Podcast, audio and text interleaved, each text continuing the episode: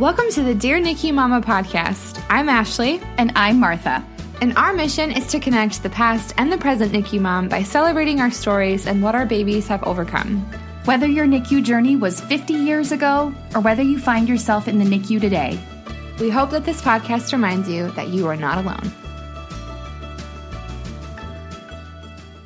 Hi, mamas. Welcome back to the Dear NICU Mama podcast. It's your host, Martha and Ashley. Yay! I never remember. If, we did it. I can never remember if I'm supposed to say and or not. So I have a, a heart attack every time I say the introduction. So thank you for well, your constant grace. And then we kind of went through that period where we were sharing our last names. So we just didn't oh, know oh, yeah. like what we were sharing about ourselves for a while. Right, right. Yeah. And next week we're going to do our social security numbers. So that's where we're at. Tune in. Tune in next week. Um, so, mamas, you know that oftentimes we'll get to interview experts in the field of neonatology and mental health on this podcast, or we get to chat a bit with NICU moms themselves, hear about their journeys. And today we kind of have like a very cool hybrid of professional personal journey.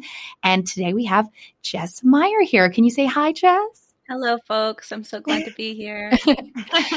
Jess is a preeclampsia mom. Uh, had her baby about four weeks four weeks early. Yeah, uh, an adorable baby named Penny, who's going to be 2 Uh-oh. soon. so cute. and the coolest thing is that she and her husband Pierce actually have a podcast, the Only You, a one and done podcast, all about this idea of of what it means to have a a single child in your life and make that choice, not make that choice, all the things that lead to to that life. Um, mm-hmm. gosh, how many times actually have people like, when are you gonna have another? Like when we're in the NICU and like in a war zone and they're like, when are you gonna have another? Yeah, Seriously. Well, and we've been kind of talking about this life after NICU series, and we wanted to make sure to touch on this topic because it's very sensitive and it's very yeah. it's very tender. And we know that for many of you mamas listening, the decision of how and when and if to grow your family isn't just a decision you make overnight. It's a decision that takes a lot of consultations, a lot of healing, a lot of inner healing and physical healing.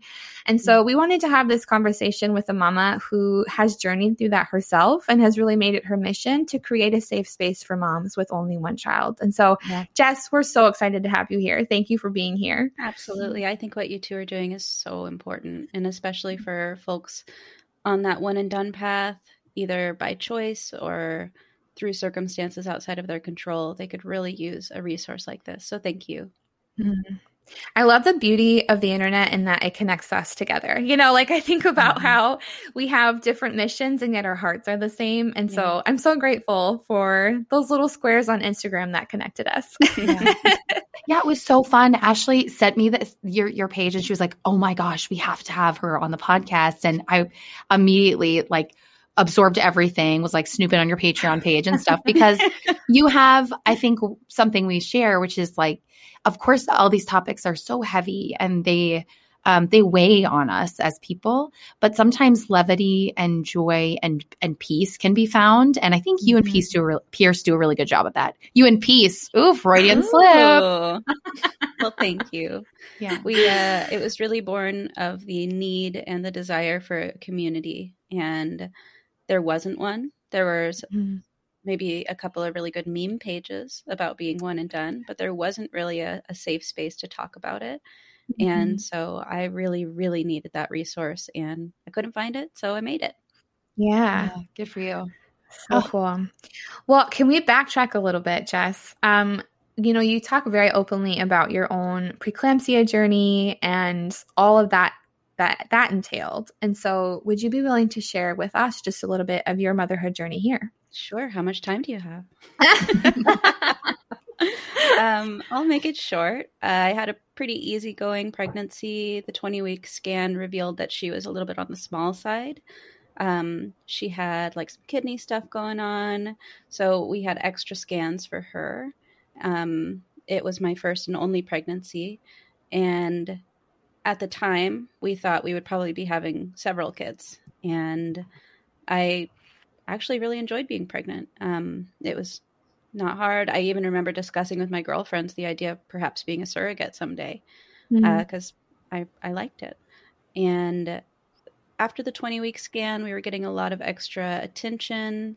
We were doing scans every four weeks because I also had, um, oh, I don't remember what it's called. Basically, the umbilical cord was attached to my placenta, like right at the edge. Marginal mm-hmm. cord insertion, it's called. So mm-hmm. it wasn't like there was a possibility that the nutrients weren't going to reach her. And that did end up being the case because every scan she kind of got smaller and smaller. And mm-hmm. looking back, that's actually um, a risk factor for preeclampsia that is being researched right now is placental issues and mm-hmm. Um, mm-hmm. growth, growth restriction. So I think it was the 35 week scan that we did. We went in for an ultrasound, and I had just been to a wedding, and I remember feeling so tired. I was mm. exhausted, mm. but I had never been 35 weeks pregnant in July before, so I thought it was normal. right. And I remember just staring at this picnic table at the wedding and wishing that I could just lay down and go to sleep on it. Like that's how desperate mm. I was to rest. Mm. And uh everybody was catering to me. It was fine. It was hot. I was drinking water. So anyway, a couple days later, I go to the doctor and they take my blood pressure, and then they mm. take it again, and mm-hmm. then they take it a third time, and they sort of just like make note of it. They do the scan, and Penny had dropped down to like the fifth percentile. Mm. Of growth, and my blood pressure was just off the charts. It was like mm. 210 over, I don't even know, uh, 110. So it was just really, really high and I had no idea. I mean, having preeclampsia, there's really no way to know unless you take your blood pressure. There's no real symptoms. So I was just shocked when they said, I remember the maternal fetal medicine doctor like looked at me and she with like a little tear in her eye because we had met so many times before. Was like, Jess, I'm so sorry, but you need to go to the hospital right now. You're having mm-hmm. your baby and you're not going to leave the hospital until you do. You're really, mm-hmm. really sick. And that I, I don't know. Luckily, because of my anxiety that already existed, I had already packed my go bag and I um Pierce was in his work clothes. Like we were both set to go to work right after that. We both called in. Like so yeah. that maternity leave we've been talking about. I'm gonna need to start that today. Um so we go to the triage and they keep taking my blood pressure over and over again. It's not going down. They get me on labetalol, which is a blood pressure medication to try to stabilize it. I get a steroid shot in my back immediately, which is like going from I'm just like a happily pregnant woman to like I'm getting a, a literal shot in my back right mm-hmm. now and I'm going to have my baby soon. That was pretty jarring. Mm-hmm. So we mm-hmm. spent the next five days trying to stabilize my blood pressure. Um, Penny was having a hard time with her heart rate as the um, induction medications were happening. So we had to keep a really close eye on her. And there was the ever looming threat of a C section, you know, just mm-hmm. anytime something would go wrong. Um, and I started getting some visual disturbances. I was on magnesium. I don't really mm-hmm. remember my birth very well. It's all very, it's like that magnesium. We call it a swear word. Like we're kind of grateful for it because it protected us and baby, but also like it's the worst. Oh, it's horrible. Oh my god. Yeah. I've never been so uncomfortable and like the pitocin mm-hmm. and the just the combination of all the drugs I was shaking so much that mm-hmm. it was mm-hmm. uncontrollable. It was like having the shivers. Yeah. Um yeah. And I don't know, you just at the time I thought this is just what you have to do to have a baby. Mm-hmm. This is it. Like I I don't know. I don't know anything different. I'm assuming all women have to stay in the hospital for 5 days just to try to get the baby to come out. Um, and all I cared about was her surviving. Mm-hmm. And I didn't mm-hmm. care about myself at all. I just needed her to be okay. So finally, I delivered her. She was about four pounds. Um, she was fine. She was doing really well. Um, they sent us home the next day. Wow. And I remember saying to the doctor who was doing my discharge paperwork, I was like, Do you want to take my blood pressure again? And they were like, No, you're fine. Mm-hmm. I was like, okay. So we go home, and um, Penny wasn't doing very well. So we did her first visit with the pediatrician, and they were basically like, sorry guys you need to go back to the hospital right now i've called them mm-hmm. they have a mm-hmm. room ready for you you need to go now mm-hmm. because she had like crystallized urine she was very very dehydrated apparently my mm-hmm. milk hadn't come in mm. and um, her jaundice was really bad and we were shocked. It was just another thing. And so we went to the hospital and, and we stayed there for about two or three weeks in the NICU. Um, mm-hmm. or it was called something else. The PICU? Like, the PICU. Yeah. yeah. So she had to do the um jaundice stuff. Mm-hmm. But then also while we were there, they found out she had like a heart issue. Mm. And mm-hmm. um, the whole time we are there, I was not feeling 100%. Um, I was feeling really sick and I was postpartum, you know, so I'm like in there changing my gauze and like doing all of this stuff because mm-hmm. I did have a mm-hmm. natural birth. And um, I was not feeling great, but I didn't I didn't even check my own blood pressure because nobody told me to. And mm-hmm. also, I didn't care. Like, I just needed her to be okay. She was fighting for her life in there. Um, mm-hmm. And she developed hypothermia at one point mm-hmm. um, because oh she was my, just so oh little gosh. that yeah. she just couldn't regulate her own temperature. Uh, so just like everything was being thrown at us, and and we were talking about heart surgery and we were talking about all of these really horrifying scary kidney procedures like mm-hmm. things were really rough and um, i had to keep the the blinds drawn because my visual disturbances came back and i was getting mm-hmm. these headaches and um, looking back i i was sick mm-hmm. and i just didn't care I just needed her to be okay. So finally, my mom dragged me out of the hospital and took me to the emergency room to get my blood pressure taken. And of course, it was back up off the charts again. Mm-hmm. I had mm-hmm. postpartum preeclampsia. So they mm-hmm. admitted me, and I was just like, I need to get back to my child. Like, mm-hmm. she is in the PICU. I need to go.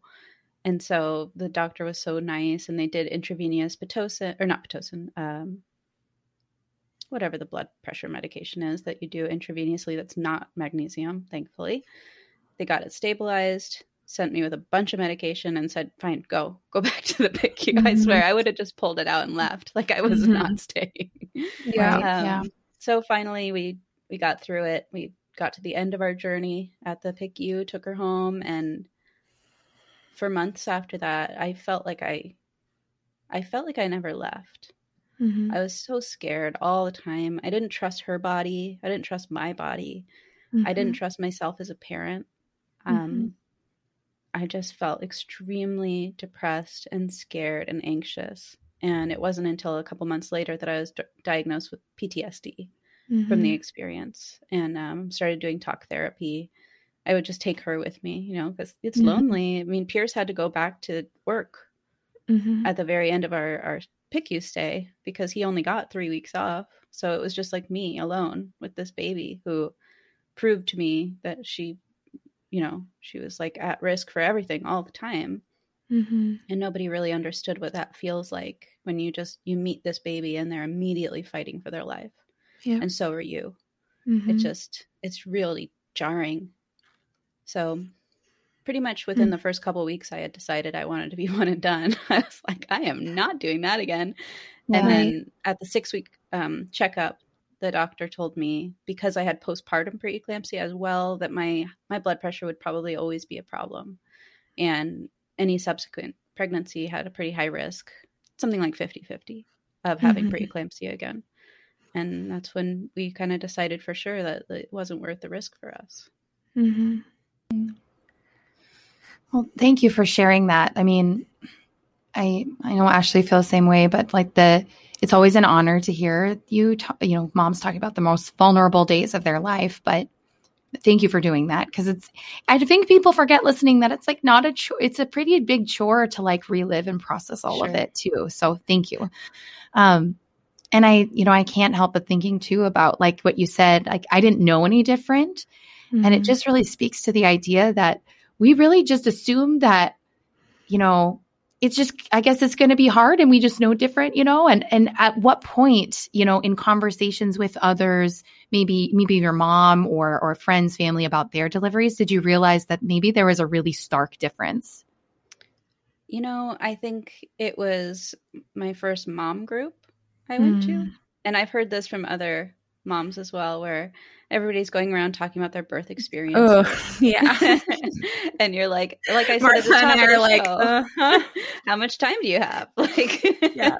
And their eyes get really big, and you're yeah. like, oh shoot, I just said the wrong thing. right. Like, I'm not trying to scare you all out of having a second or anything, but this is what mm-hmm. happened to me. I yeah. think meeting other moms, talking to other moms, I just started to feel like the the outlier. I started mm-hmm. to feel mm-hmm. like the one whose body couldn't handle pregnancy, the one mm-hmm. whose body failed them and their baby. And I carry mm-hmm. less so now, especially in the beginning. I carried a lot of shame and a lot of guilt because I blamed myself for all of her health issues. Anytime we'd have to go to the cardiologist or the urologist or anytime her weight was too low and we had to supplement, I was pumping for the first three months and nursing. So mm-hmm. I was just like really trying to get her weight up. Anytime mm-hmm. anything would go wrong, I would blame myself.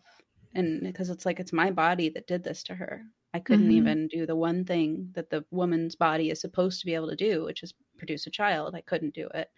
So I mm-hmm. carried all this horrible shame.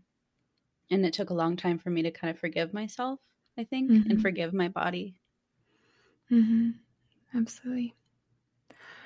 Well, and I echo what Martha said. We just appreciate your vulnerability and your willingness to go to those deep places with us. And I know our moms are so appreciative as well.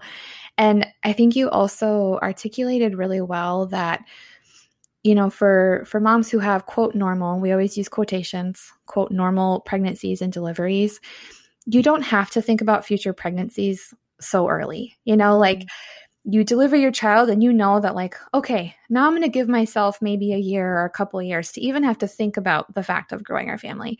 When when we go through these traumatic births it's like you basically deliver your baby and you're already thinking like can i do this again? Is this even possible for me? And you start this grieving process of growing your family pretty instantly. Yeah. and so i know you kind of said it was pretty obvious right away when your doctor said at six weeks but when did you start that grieving process of like, wow, this isn't going to be simple for us and maybe not a possibility? You know, I think I started it early and I think I'm still in it in some yeah. ways. I think yeah. I I know that there are certain things that trigger it. Um, getting mm-hmm. rid of baby clothes. Yes. Um, every little milestone, knowing the first thing is also the last thing. I think the grieving process doesn't necessarily ever stop. Yeah, and right. I think you you find ways to cope with it, especially if that wasn't your journey.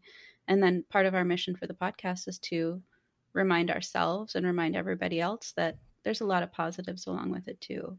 Mm-hmm. And you know, when we began the podcast, I truly naively thought it was going to be about only children. I thought it was going to be a, a podcast about only kids. And it's so not. it's a podcast about parents. It has nothing to do mm-hmm. with the kids. Right. right. Uh, spoiler alert for anybody who's not listened, the kids are fine. like only children, they're good. They you don't have to worry about them. We have only children write in all the time and, and they're good. Like there's not that much depth there. But the surprising thing is that it's actually more about the parents and how we cope with yeah. um, dealing with the fact that our family is not going to look like what we thought it would. And that can come mm-hmm. from a traumatic birth, of course. It can also come from secondary infertility. It can come from the dissolution of a marriage. Um, mm-hmm. It can mm-hmm. come with uh, health issues, cancer. Mm-hmm. I mean, it can come from a lot of different places, but the grief is what kind of unites us. So mm-hmm. yeah. I would say that that grieving process is it's going to be there, I think, for me for a while. But what I'm able to do is like the the gratitude process is like leveling at the same. so mm-hmm. if I can sort of match that grief with the gratitude, I, I'm able to find a, a certain amount of peace with the situation. Yeah. I imagine too, and we know this so well from the NICU community, is that um, uh, communion, you know, meeting other people and saying that's I know that I see you. I feel like that mm-hmm. too. Uh, is one one of the places that gratitude can come from. It's one of that can spur it because, uh, like you said, the conjoining the the commonality there is expectation versus reality. Right. Um, for everything from the birth trauma to the delivery to life afterwards. So, mm-hmm. um, you speak to that so well, and I I love that the variety of the the families that that you talk with and get to to work with in the community too. Mm-hmm. I think it's so mm-hmm. important to highlight all of those. Um, so you talked a little bit about it. What was even the conversation of of hey, I think we should start a podcast, Pierce. I know you got a full time job, but you got a real nice beard, and it's perfect for for podcasting. well, uh, to be honest with you, I think that it was one of many podcasts born out of the p- pandemic because mm. he didn't have a full time job, and neither yeah, did I. Yeah. So yeah. um, I've always been a huge fan of podcasts. I actually listen to more comedy podcasts than anything. Um, I remember right after giving birth, I was listening to a lot of like birth story podcasts, trying to kind of like reckon with what happened, and I would, I would always wait till the end, and I would hope that they would say, and then we decided to be one and done and they mm. never really did you know like i never got that validation that i was hoping to find they would always say like um, we're not sure when we're going to plan to have the next baby or it wasn't really like a conversation they were having and i would always kind of subconsciously wish that somebody out there would would say you know we're not going to roll these dice again and we're mm-hmm. deciding to be one and done because of what happened to us and um, it was it was hard for me to listen to those birth stories because i was always felt feeling like okay so they went through something worse than me or they went through something similar to me and they can just do it again and I can't. And it's again that shame. Like, what is wrong with me? You know, a lot of women have difficult births, but just me, mm-hmm. I can't do it again. And people saying, my daughter's going to be lonely, people saying I'll regret it, all of these horrible things. That was all just reeling in my head. And I'm one of five. So I just, I didn't have anyone to, to talk to about this. So I listen to a lot of comedy podcasts or like Radiolab or um, definitely not in the motherhood space at all. And I think it shows in my podcast. we have like the pop culture segment. We're like very silly. yes. But that's, that's good, good though. It can't always be like, today we'll be yeah. talking about the yeah, devastation. There has to be right? some joy and humor in it too. Yeah. And we like almost never talk about Penny. like it is just not a parenting podcast. But anyway, so I I think through the pandemic, I was like, I want to start a podcast. Anybody can do it. And I had all these different ideas. I wanted to do, and I'm, I know a lot about records. So it's like, I could do a music podcast or I could do a gardening podcast. My sister owns a farm. Maybe she'll do a farming podcast with me. I had all these ideas. I wanted to do a Freaks and Geeks rewatch podcast. Like I had tons, tons of thoughts. And Pierce is used to my personality where I just wake up with a wild hair. And I'm yeah. like, hey, we're going to change our lives today. And here's how. I'm just that person. So I woke up one day and was like, I think we should do a podcast about being one and done. There's nothing like it. Nobody's talking about it. I think yeah. we should talk about it. And luckily, Pierce, being the perfect partner for me that he is, is like, okay, how? How do we do it? Let's buy the microphones. And so he's just so supportive. And I've talked about this before too that he is pretty neutral on being one and done versus having more. If it were up to him, I think um, he'd probably go for two, maybe 3 mm. um, but he realizes that it's not up to him because mm. it's my body. And he loves having Penny and he mm. has no issues with being one and done. So it's not like mm. he's passionate about it in the way that I am. It's more just like he's incredibly supportive and realizes that at the mm. end of the day, it is my call to make. And um, mm-hmm. he's just there for me. So I'm really, really lucky. Yeah, absolutely. That's so beautiful. And I can imagine, because I know Martha and I feel this way, that something that you create also ends up changing your life. And so, in what ways has. Oh, well, in what way has only you podcast and your mission, you know, really helped you flourish in your motherhood journey? And how have you grown because of the community that you've been building? Wow, that's a great question. I've never been asked that before. Um, I've made some really incredible friendships, which has been great. Mm-hmm. I've also, and it's funny, when we first started this, I told you both that I was just fresh out of a therapy session. Yes. which I talk about very openly. Like, yes, I'm in therapy and yes, it helps a lot.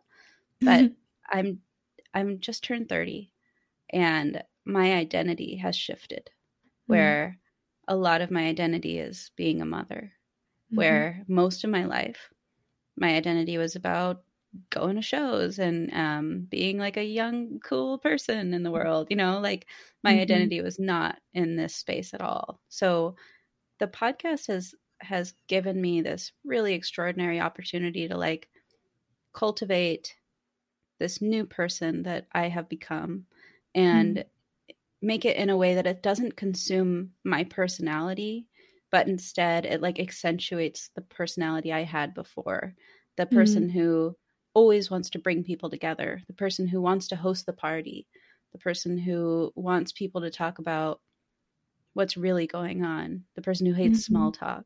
You know, mm-hmm. like it's mm-hmm. allowed me to become the type of mother who um, wants other mothers to feel like they can still be who they are while dealing with all these new things that come up.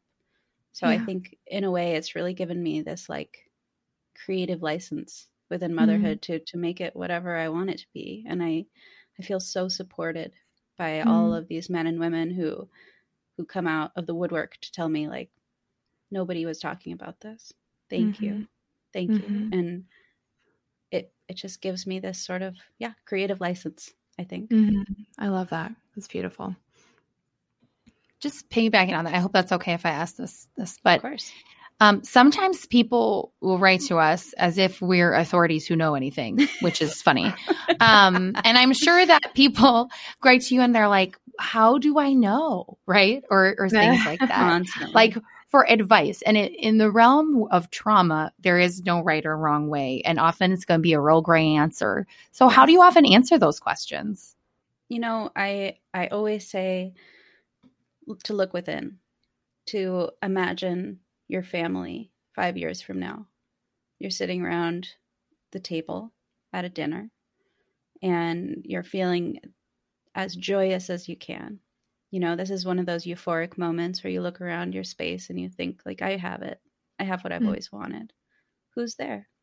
Is your spouse there? I hope so. Do you have one, two, three kids? You know, are the grandparents there? Is your are your friends there? Is there someone that like you imagine when you close your eyes that would like really fill your cup to see around that table? And try to try to really imagine that.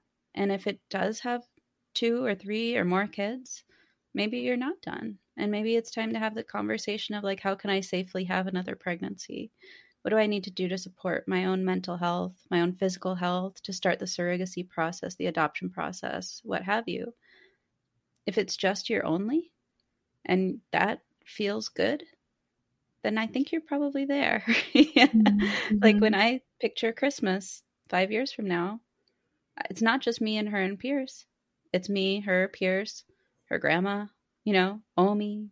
It's all of our friends. It's uh, the cousins are running around. Mm-hmm. But it's certainly not me with a with a baby belly. You know, it's not me. You know, um, having another pregnancy or another newborn experience. So, in those moments, that's when I feel the most sure. And then I tell them if you're not able to really, like, if that's still a little bit unclear, then always, always go to therapy. Talk to a mm-hmm. neutral third party who doesn't have a vested interest on whether or not you have another one. Don't talk to your mom who yeah, wants another yes. grandbaby. Don't talk to your, yeah. you know, friends mm-hmm. who have three and want you to have three talk to someone neutral whose whose job is to make sure that you're okay and to make mm-hmm. sure that mm-hmm. you're getting what you need and um i'm not a trained therapist so i that's all i can really offer and i just yeah. always am encouraging people to talk to a therapist mm-hmm. I think that's such a good point of talking to that neutral neutral party like you said because of course when your friends want you to grow your family of course they want to see you have multiple you know it's like that's just natural but I love that you affirm that you know talk to somebody who has no vested interest if your family grows but really cares about you and your health and who you are and so right. I think that's really beautiful. Well sometimes other parents can say things like they don't mean it to be hurtful and it is. Right. So right. even your right. closest friends might say something like, "Oh, you'll be fine. Oh, right. that won't happen. Oh, it won't happen. Yeah. Come on. yes. There's no way that can happen twice." Or like, I have a friend who had preeclampsia once. Right. Second kid was fine. It's like, right, okay, right. That's not as helpful as you think it is. Right. So I've already beat the odds a couple of times in a not great way. So the odds aren't really in my favor. right. Right. Well, and I think that that simple illustration really gives moms permission to really ask themselves what they want too, you know, versus like maybe what they feel pressured to or right. what they thought growing their family would look like. And it really just quiets your heart and is like, what what's best for our family?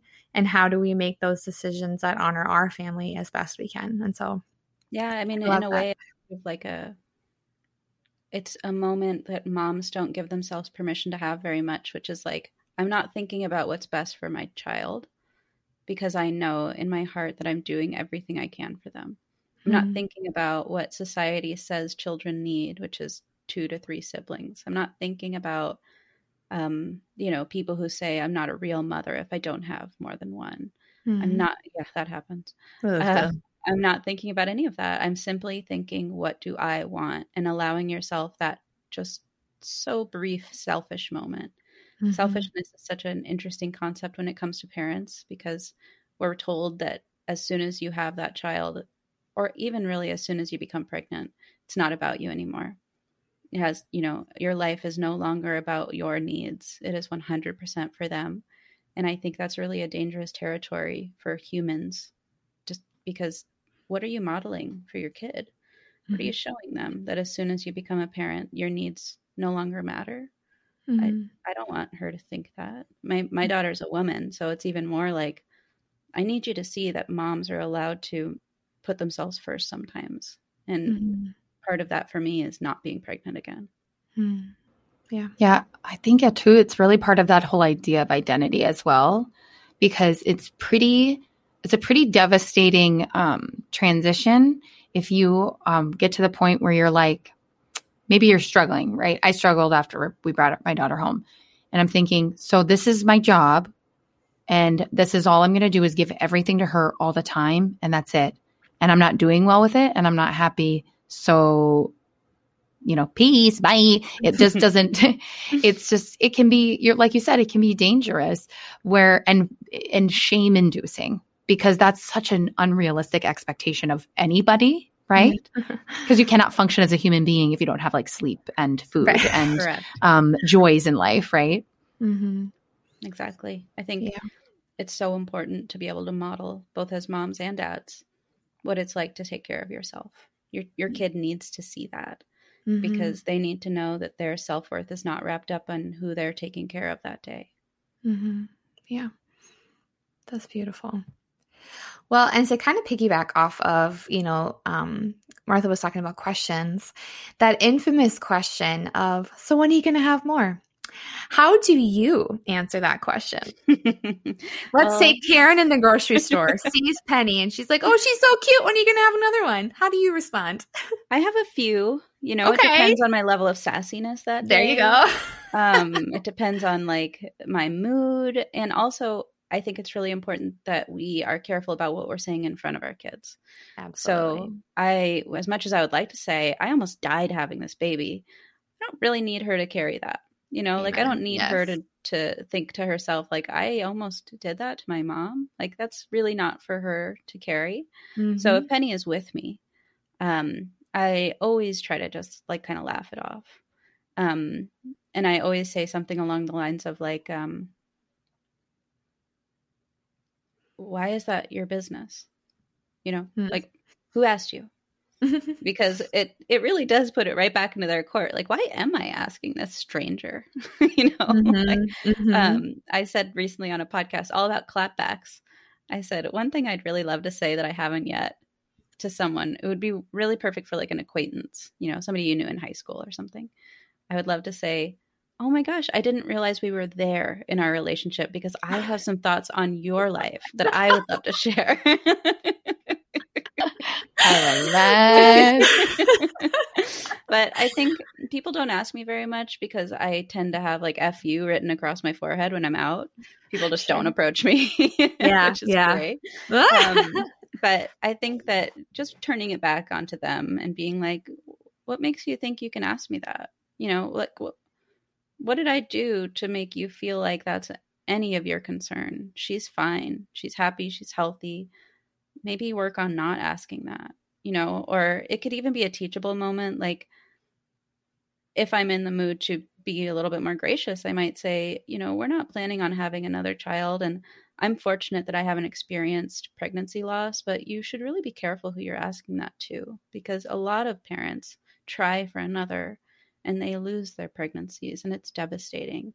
And you really don't know what that person has gone through. So I think you should be careful about that question in the future. And you're lucky you asked me and not somebody for whom it would be devastating. Mm-hmm. Like, make it a teaching moment. Make it a moment where you're like, hey, man, be careful about that. Mm-hmm. I remember when I was very visibly pregnant at work, a guy was like, hey, you got a baby coming, huh? And I just looked at him and I was just sort of like, um, and it made him rethink the question where he's like, don't you? Don't you have a baby coming? And I, I, I let it sit for a little while. I really let him sweat. And then I was finally like, yes, I do. But in the future, you might reconsider that question because you really don't know and it's truly not your business. Mm-hmm. And I just um because I'm able to have that confidence, I really just try to speak up for those who don't. And mm-hmm. it's not their fault because they may have been through something really really hard. Um but it's definitely a work in progress. I'm certainly not perfect and mm-hmm. it does make me nervous to take my own child out in the world. And that sucks because mm-hmm it's something so many people don't have to think about. Like, I just want to go to the grocery store. I just want to go to the farmer's market or the park. And I don't want to have to talk about my preeclampsia. or I don't want to make this a feminist issue right now. I really just yeah. want to enjoy my day. right. Oh man, that's I love that though. And I'm gonna write these down. These are fantastic. Well, I think, and I think context to relationship is so important too. Mm-hmm, you know, yeah. it's like your responses to Karen in the grocery store will be so different than to a best friend who genuinely wants to know how you're feeling right. about growing your Absolutely. family. So I love having those sassy cards ready though for totally for those other ones. When it comes to your best friend or a family member, I can definitely be a lot more gracious, but at the same time I can sort of be like, you know what we've gone through. Like, mm-hmm. you know that's a question on my mind. And you know, starting a podcast about being one and done really stops all those questions from your friends and family. But I think what I would tell somebody to say if, like, perhaps their mom or a, a, friend or a sibling won't stop bringing it up is I would always just say, like, I'm going to put up a boundary that you no longer ask that. Um, it's it's not a diff like it's not an easy thing for me to talk about, and I'd rather you just kind of respected where I'm at.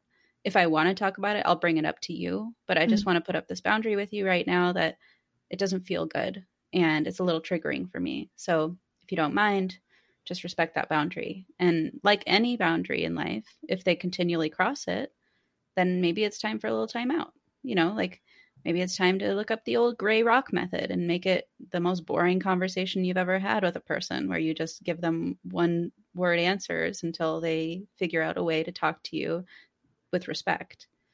Um, I think in laws can be some of the the most difficult people in navigating this because you want them to like you, but at the same time, you want to be able to have a boundary with them. Mm-hmm. So I think using that word boundary is really powerful. It's not something older generations are used to hearing, but they need to get used to it. And I think it's a good thing to model for your kid as well. Like, hey, I'm putting up a boundary right now. I need you not yeah. to cross it. Yeah. Well, I think then uh, what would be really interesting is all the time on this podcast and with our moms, we hear, we talk so much about eh, the grief that of losing the choice, right? And, the, and that's where it really kind of irons out to is that we don't have the choices or the options we thought we had before. Um, and, and that really can accompany birth trauma and NICU trauma, things like that. Um, and and as much as we want to honor and hold space for that we also kind of love how you bring up this idea of well what are the what are the benefits? What are some of the joys? Like what are some of the things that can bring us hope and encouragement in this journey of one and done? Um, can you speak to some of the misconceptions and fears and, and how you respond to those? Yeah absolutely. Um, the number one thing is that your child is going to be selfish or your child is going to be lonely. Those are the two things that people are very concerned about. Um, basically, that your child will not be given the social skills to navigate through this world like they would with a sibling. And in some ways, that's not incorrect. If your child spends its whole childhood with you alone, it will definitely be missing out on some fundamental building blocks for socialization. But you have to remember that school exists and you have to remember that organized sports exist and you have to remember that friends exist mm-hmm. so i another like little clapback that i like to say is like there has to be ways to show to socialize my child without involving my uterus right? Like there's there's other ways. And so um i love that. there's there's sports there's clubs there's a lot of ways that you can make sure your your kid gets good opportunities to hang out with other kids their age because they need to experience conflict. They don't need to experience only having a friend. They need to experience arguing with a friend. They need to experience conflict resolution and like how to deal with people when they're being difficult. Because what happens with only children is that they get into a rhythm with their parents where there's really not that much conflict, especially if you have like a good solid bond where the parents are able to kind of give them the things that they want or need. They're able to be respectful to their parents. There's not a lot of like issues going on. It's a very peaceful atmosphere in some cases. And they don't really experience what it's like to not get what you want. And that's not a selfish thing. It's like the conflict just doesn't come up. And I'm not mm-hmm. going to like create a conflict for her. That seems weird. I'm not going to mm-hmm. take away something that I could easily just give her um, because somebody tells me I have to. So you need to put them in situations where they're able to resolve conflicts with other kids their age. And I think sports are a really good way to do that because it shows them how to be a team and it shows them how to deal when their thoughts aren't chosen, like when they're not the leader. Um, school is another really important one. I mean, I know that there are some homeschooled only children, but I think even in those cases, they make sure to socialize with other homeschooled kids. Um, I don't think like getting them into daycare immediately is super important. I've read a lot of research that says the most important relationship for kids, um, like three and under, is with their parents. So you're trying to like give them a good bond and like an emotional support, and then you know you put them out into the world, mm. and that is an important point too when you're with a baby, like when you have a a really small child, like under two, and someone comes to you and says they're an only child, they're going to be so spoiled. Like, aren't most one year olds only children? Like when they're firstborns, you know, like a lot of people are born without siblings and eventually get them. But like my one year old isn't spoiled. They're just, they're new. They're brand new. So mm-hmm. I think you got to give yourself a little bit of leniency, especially those first few years. Like most kids, many kids at least, don't have siblings yet at that point. Mm-hmm. Um, but there's some really amazing things that can happen when you just have the one. Like mm-hmm. for me, the most obvious one is the financial aspect where we're just able to do more stuff. Pierce is able to stay home. Um, we're able to like fit in smaller places. You know, we have like this little teardrop trailer that we can all fit in. And mm. one of us is always able to like kind of be with her while the other one does stuff. And there's just not a lot of like sacrifice in order to do the things we want to do. We don't have to like have one kid be with this parent, have the other kid with be, you know, we can just both be there. So it creates this really unique like three person bond, which is pretty mm-hmm. incredible. Mm-hmm. Yeah. Um it's easier to find a babysitter for one, you know. like, yes. Um there's also for me like the the mental health aspect. So like if we can say that for a lot of moms that first 6 months three to six months, the fourth trimester, is emotionally and mentally really taxing. Knowing that I'm not going to have to do that again, knowing that I'm not going to have to go through pregnancy again, that's really freeing for me mentally. Kind of just being able to get back to myself and, and not have to sacrifice my body and my mental health again for another child. That's really good for me. Um, it also allowed me to get back to work and um, really settle in, knowing that I'm not going to have to do another maternity leave in, in America. That's not an easy thing on your on your professional life? Yeah, Ashley and I are moving to Copenhagen. So oh, really? Okay, take me with you. um, so there's just like a lot of benefits, I think, and again, it it begs the question like, am I selfish because I need those things or because I want those things or because I see the value in those things? And I don't think I am because I don't see anything that proves to me that she is in any way um, at a deficit because of them. Mm-hmm. So, like, mm-hmm. if all of the research says that only children are just fine, and the only thing I'm working against is like these outdated stereotypes, I can live with that. I'm fine mm-hmm. with it. You know, I'm just going to continue to value my own mental health and what our family, what's best for us and I'm just going to have to believe that those stereotypes will eventually fade away into obscurity. Mm. That's beautiful. Yeah. Mm. Again, I'm just fresh out of therapy, so I'm feeling confident. and it, it, it shows, girlfriend. You're just showing you're glowing. You're you got that glowing. therapy glow you're just like got a you bag of cereal in the background that I keep eyeing that I really want. like, ooh.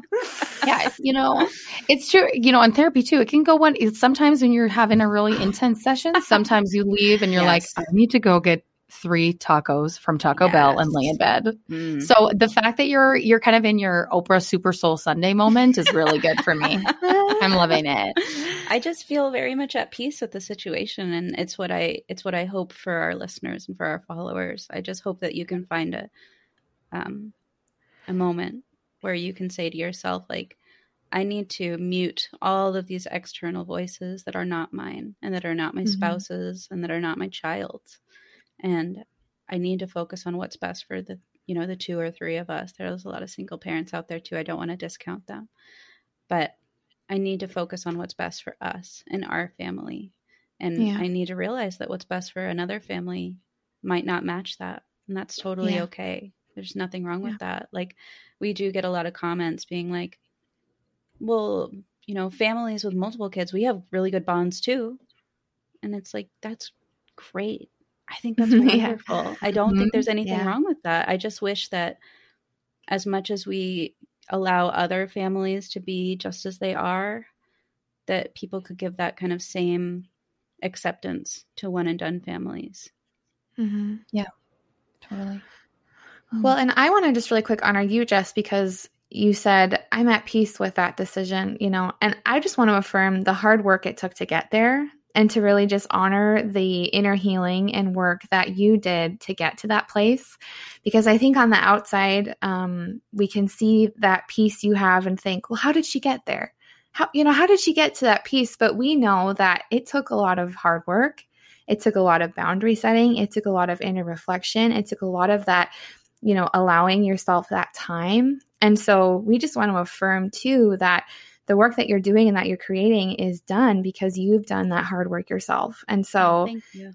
sending you all the virtual hugs and high fives and bags of cereal from here and just really affirming that you know the place where you're at right now took a lot to get to and it's commendable and so just Thank know you. that we see it that's really really nice Thank you and I have to take that shout out and send a lot of it to the folks who have allowed themselves to be vulnerable with me yeah. Um, our yes. show is like a an email question and answer type of show. So each week we read emails from people who are kind of in that same space of deciding whether to be one and done or having made the decision or having it be made for them. And I get to read these stories, these just incredibly powerful, strong people who have overcome NICU stays or um, mm-hmm. um, health trauma. And I just get to be in a space with them. And I I'm really, really fortunate that they've allowed themselves to share. I think the more that we're able to talk about the good stuff and the bad stuff, we can all mm-hmm. feel a little bit more supported. And it doesn't, yeah. you know, I always worry that people are going to be like, Jess, I'm so sorry, but I've decided to have another. And I'm going to be like, no, no, no, no, no, no, no. I am so happy for you. Like, yes, live your truth. Do whatever you want to do. This is not a space for deciding what family is right for you at all. This is a space for supporting where you're at right now, where mm-hmm. you want to be. So I just think this community that has found me, um, they have given me a ton of strength. And I'm so thankful yeah. for them every day. Yeah. So good. That's so amazing. Oh, I, am like your number one fan. This is so cool. I mean, it is. It's always such a pleasure to to meet people, mm-hmm. but it's like always such a, like a it's a crapshoot. It's like a yeah. beautiful gift, and we unwrap it, and it's a total surprise every time we do these. So this yeah. is so fun. So um, fun. I have a million questions for you. We'll have to do another episode. Absolutely, I would love to come uh, on anytime and have both of you on my show. Be so That'd fun. be fun. You know, we love to talk. so we'll be there. Um, you barely gotten to talk at all. oh boy. Well, that's just anyway. I wonder how can you share with our listeners? How can mamas from our sisterhood who are walking this journey, this decision point of of believing that one and done is is part of their story? How can they connect with you? Well, I'm most active on Instagram. So at Only You Podcast is where you can find me. Um, I try to respond to every message, but it's getting a little out of control. So, you know, give me two to three business weeks or something. um, so definitely find me there. We also have a, a discussion discussion page that I like to put up there. So if I post something and people want to talk about it, you can go there.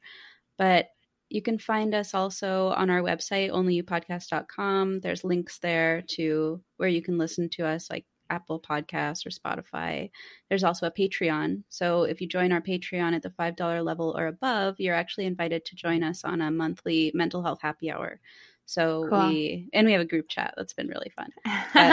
we all get together and we kind of talk about like what's been going on lately. Um, sometimes it's like a very cathartic, meaningful, joyous conversation, and other times we literally just talk about like what's up, like what have you been mm-hmm. doing? Somebody's doing like remodeling their house or whatever. Like yeah. it's a varied subjects, but that's where you can find me. I'm also on Facebook at Only You a One and Done podcast.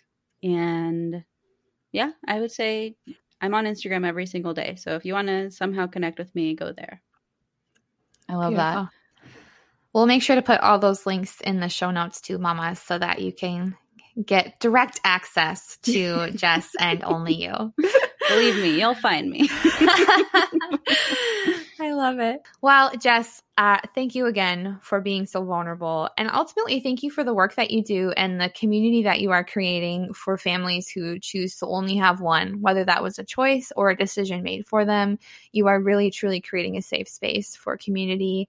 And so, thank you for the work that you're doing. It's an honor to share the internet space with you. so, Absolutely. And right back at you. Thank you. And to the mamas listening who are on this family building journey and who are daily faced with the question or the thought of what does growing your family look like, we hope that this episode affirms that, Mama, you know what's best for your family, and it's only you who can make that decision and you will make the right decision. And so, no matter where you find yourself, no matter the pressures you may feel, we hope that you offer yourself that moment to really sit and ask yourself, what do you want your family to look like? What does it look like in that five year picture that Jess illustrated? And we hope that um, you offer your heart that space and that time to do that. So know that, mama, no matter how your family grows or if your family grows, you are loved just as you are, and your kid ultimately knows your love. So we love having you guys here on the podcast. Thank you, as always, for being a part of the sisterhood, and we will catch you guys next week. Have a wonderful rest of your day. If you love this podcast and would like to hear more amazing stories, please consider becoming a member of the Dear NICU Mama Patreon page. In addition to special merchandise and early access to content, Patreon members support the mission, programs, and services of Dear NICU Mama.